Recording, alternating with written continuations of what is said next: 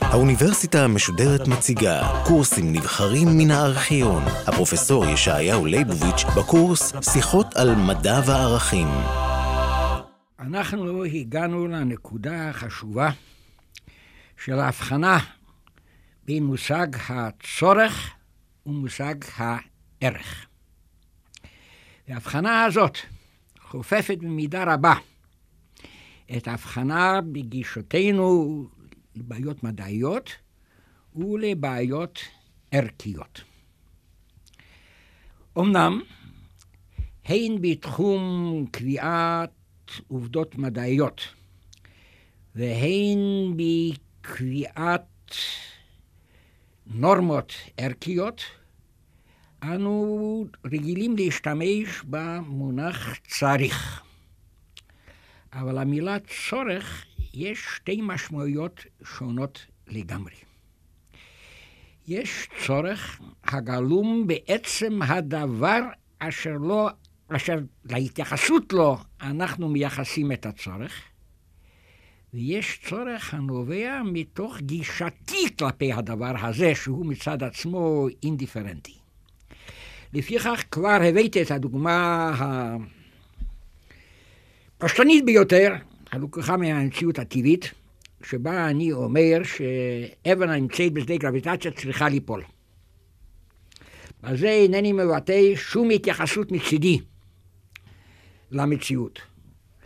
שהרי אני יכול לתרגם את הפסוק הזה לפסוק המבטא ממש את אותו דבר, מבלי שיופיע בו המונח צורך. אבן הנמצאת בשדה גרביטציה נופלת.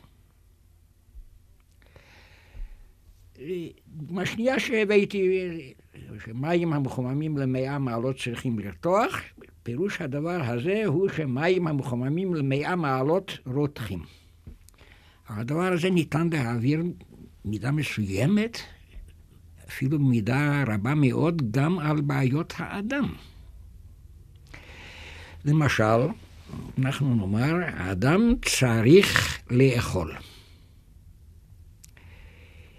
כי לכאורה, גם כאן אנחנו קובעים עובדה המעוגנת במציאות הטבעית.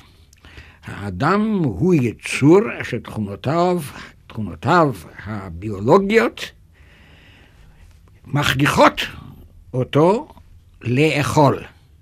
ובכל זאת, אפילו כאן יש כבר הבדל עצום בין מושג צורך במקרה זה ובמקרים האחרים שאמרנו.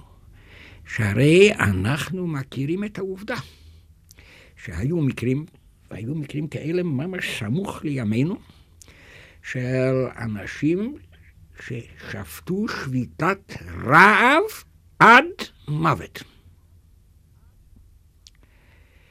ולכן אנחנו צריכים קצת לסייג את הפסוק הזה, שאדם צריך לאכול. אדם במידה שהוא רוצה לחיות, צריך לאכול. אבל ייתכן שהאדם איננו רוצה לחיות. הוא מעדיף את המוות, אשר בו הוא רואה הפגנה למטרה החשובה בעיניו יותר מאשר החיים, מעדיף את המוות על החיים, ואז אם הוא אוכל זאת אומרת שכאן לא נוכל לתרגם את הפסוק אדם צריך לאכול לפסוק שאדם אוכל. מדוע? שאפילו לגבי הפונקציה הביולוגית הזאת של האדם, אפילו בפונקציה הביולוגית הזאת של האדם, כבר מעורב גורם שאיננו קיים במציאות הקוסמית כולה מחוץ לאדם. וזה רצונו ומגמתו של האדם.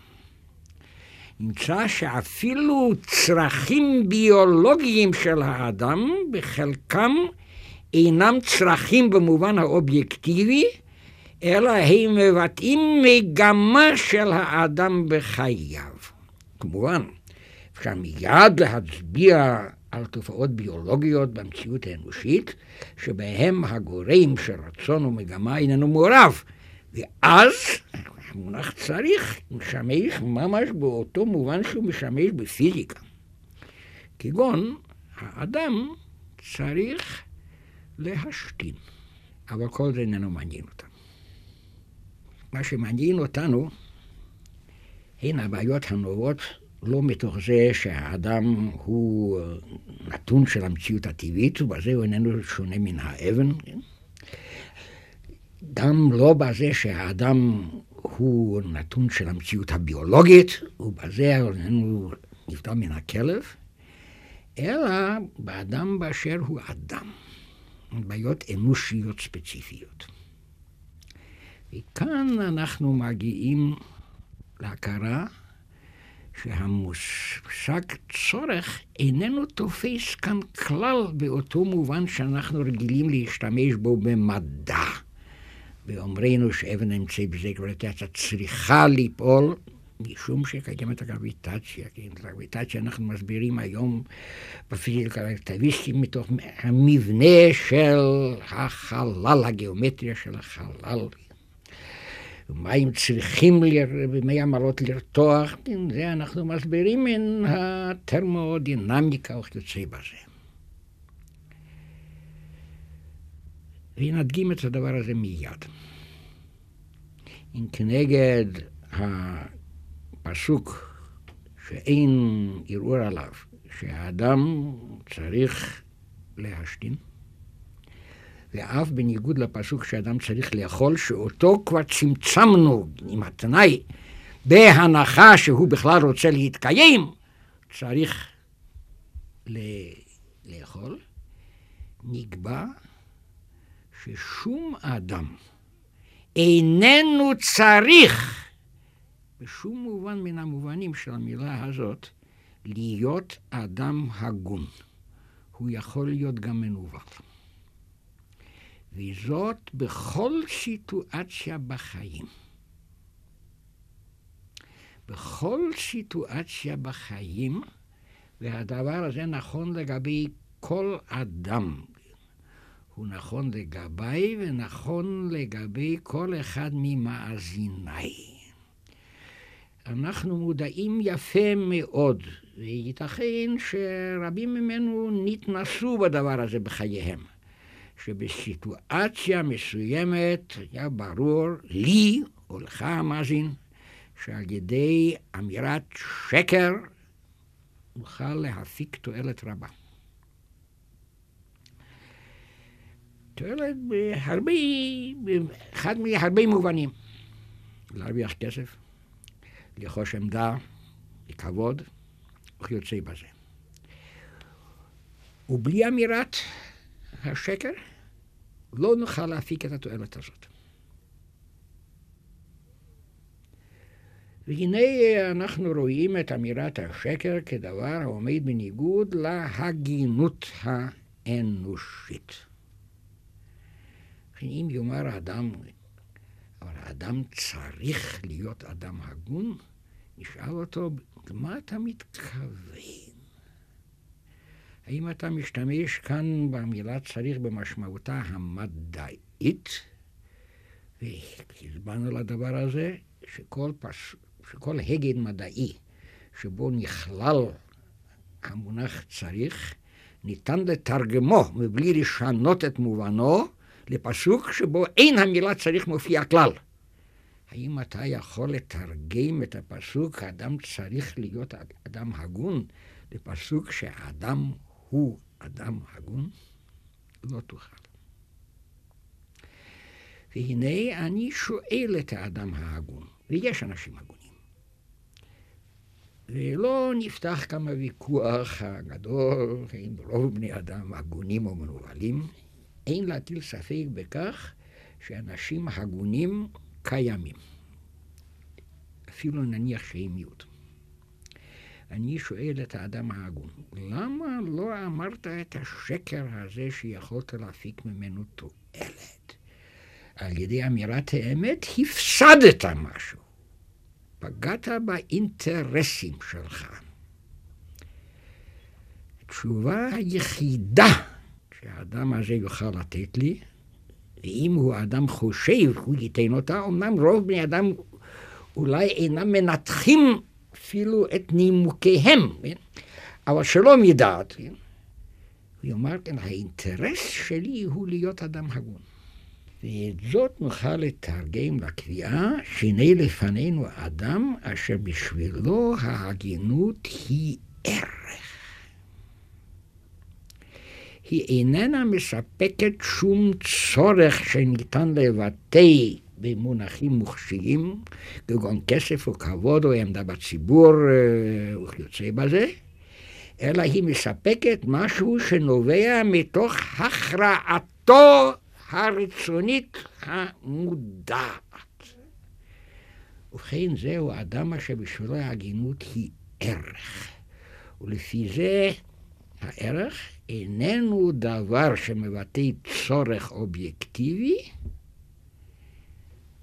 איננו מספק לאדם משהו, אלא להפך, דורש מן האדם משהו.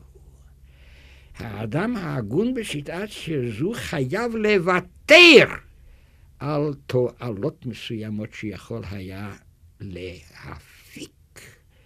נמצא שההכרה בערך מסוים עומדת בניגוד לתפיסת צורך שאותו ניתן להגדיר באופן אובייקטיבי, זאת אומרת כקטגוריה מדעית. נעבור מיד מן הערכים בתחום המוסר, וזו הייתה הדגמה לזה, מבלי שהשתמשנו במילה מוסר, לערכים בתחום המציאות החברתית והפוליטית. שום אדם איננו צריך, ואני אבקש את מאזיניי שתי שניות לחשוב על המובן של המילה צריך במשמעותה המדעית, שום אדם איננו צריך להיות דבק בעמו ובארצו. כל אדם יכול להיות קוסמופוליט. כל האדם יכול לטעון. אני אינני רואה, אינני מכיר, אינני מבין, אינני חש. למה אני חייב להיות דבק דווקא באותה חטיבה אנושית שבמקרה נולדתי בקרבה? אני לא החלטתי להיוולד מסגרתה של החטיבה הזאת, ואני בוחר לי את מקומי בחיים במסגרתה של אותה חטיבה אנושית שהיא קרובה לליבי ביותר. ששם אני מצפה לחיים נוחים יותר, או ששם בני אדם סימפטיים לי יותר. יוצא בזה, אני אינני רואה, אינני מבין, אינני מכיר, אינני חש, שאני חייב להיות דבק דווקא בארצה של אותה חטיבה שבמקרה נולדתי בקרבה. אני הולך לאותה ארץ שבה יש נימוקים הרבה מאוד, שבה הנוף יפה יותר. גם זוהי טענה, שבה אקלים נוח יותר, שאוכלוסייתה קרובה לליבי יותר. כנגד הטיעונים האלה, אי אפשר לטעון שום נימוק נגדי לוגי ואף לא מוסרי. אבל יש בני אדם הדבקים בעמם ובארצם. הם מודעים לכך שעל ידי ירידה מן הארץ, הנה עכשיו אנחנו מדברים על דבר מאוד מאוד מוחשי? תופס מקום גדול מאוד במציאותנו. הם מודעים לכך, וכאן אין מקום להתווכח על זה אם הם צודקים או טועים. על כל פנים, הם מודעים לכך שעל ידי ירידה מן הארץ יוכלו להעלות את רמת חייהם. למשל. שעל ידי ירידה מן הארץ הם יוכלו להגיע במקצועם המיוחד להישגים גדולים יותר שם, מאשר ההזדמנויות הניתנות להתקדמות כאן. אפשר להוסיף על זה עוד נימוק כבד משקל וכמעט אכזרי. יש עניין של ביטחון. אנחנו יודעים שפה אנחנו נידונים לעמוד על נפשנו. והסכנה הזאת לאדם צעיר להרג מתוך הצורך לעמוד על נפשנו פה, ולאלמן את אשתו הצעירה, ולייתם את ילדיו הקטנים, הסיכון הזה קיים פה. ומהסיכון הזה האדם נמלט בוודאות, על כל פנים כמעט בוודאות מלאה, אם הוא יורד לקנדה או לאוסטרליה. והוא יורד. אבל לצידו של האדם זה נמצא אדם אחר, המודע לכל מה שמודע לו האדם הראשון. הוא יודע שאם הוא נשאר כאן, ייתכן שלעולם לא יגיע לאותה רמת החיים שיכול היה, לפי הבנתו והכרתו, להגיע שם. הוא יודע למשל שאם הוא, נגיד, מהנדס מעולה, כי מהנדס מעולה לא תחסר לו עבודה ולא תחסר לו פרנסה גם פה. אבל הסיכוי שיוטל עליו להקים גשר על המיסיסיפי, מושך אותו יותר מאשר הסיכוי שיוטל עליו להקים גשר על הירקון. ומי שיודע את ההבדל בין המיסיסיפי והירקון, יכול להבין את הדבר הזה. והוא גם מודע לכך אה, שאם יישאר פה, הוא מקבל עליו את הסיכון שאנחנו כולנו מקבלים עלינו פה. לעמוד על נפשנו, כאילו, להגן על עצמאותנו הלאומית עד קצה גבול יכולתנו. ומן ההכרח האכזרי הזה הוא יהיה פטור אם הוא ירד מפה. הוא נשאר פה. ויישאר פה. מדוע? משום שבשבילו הקשר לעמו או לארצו הוא ערך. לכן הוא איננו דורש מן הערך הזה שהוא יספק אה, לו רמת חיים גבוהה. הוא דורש ממנו שיספק לו הזדמנות לבצע ביצועים גדולים. הוא אפילו איננו דורש ממנו שייתן לו ביטחון לחיים. זאת אומרת, הוא איננו דורש מן הערך הזה משהו, אלא הוא מודע לכך שהערך הזה דורש ממנו משהו. והדרישה הזאת, במקרים קיצוניים, יכולה להגיע עד לחיים עצמם. כן, ערכים, בניגוד לסיפוק צרכים, נמדדים במה שהאדם מוכן לתת למענם, ולא במה שהם נותנים לאדם. ואת הדבר הזה אי אפשר לבטא בכלל בקטגוריות מדעיות, שבהם המילה צורך מבטאה מציאות נתונה. נעבור לתחום שלישי של ערכים. שבתפיסתם של רבים הוא כבד המשקל ביותר. תחום האמונה. שום אדם איננו צריך, צריך, איננו צריך לקבל עליו עול מלכות שמיים ועול תורה ומצוות. כאן השתמשתי בנוסח שמעוגן מאוד מאוד במסורת האמונית הדתית ביהדות. קבלת עול מלכות שמיים ועול תורה ומצוות. ולמעשה זה הניסוח היהודי המקורי למה שנקרא במונח מודרני, שאנחנו היום כולנו משתמשים בו, אבל למעשה בכלל לא קיים בעברית המקורית, דתיות. כן, בסגנון היהודי המקורי, קבלת עול מלכות שמיים ועול תורה ומצוות. שימו לב לעובדה שבמונח הזה, השאוב במקורותינו והרווח מאוד במסורת האמונית, מופיעה המילה חמורה עול. אילו בא יצור מעולם אחר, שאינו יודע לעמנו מאומה, ונאמר לו שהנה יש כאן בני אדם המקבלים עליהם עול מלכות שמיים ועול תורה ומצוות, היה בוודאי מניח שהביטוי הזה נובע מאלה השונאים ושוללים את הדת.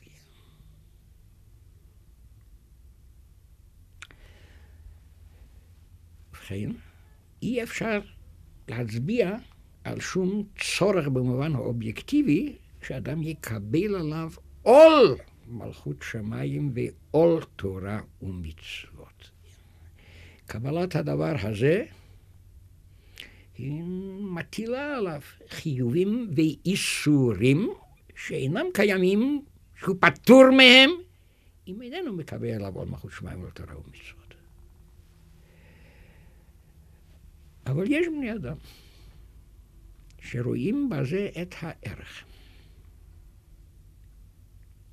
רואים בזה את הערך. הם רואים שיש משמעות לחייהם באותם 70 או 80 השנים העלובות הניתנות לאדם, אם ב-70 או 80 שנה אלה הם עובדים את השם.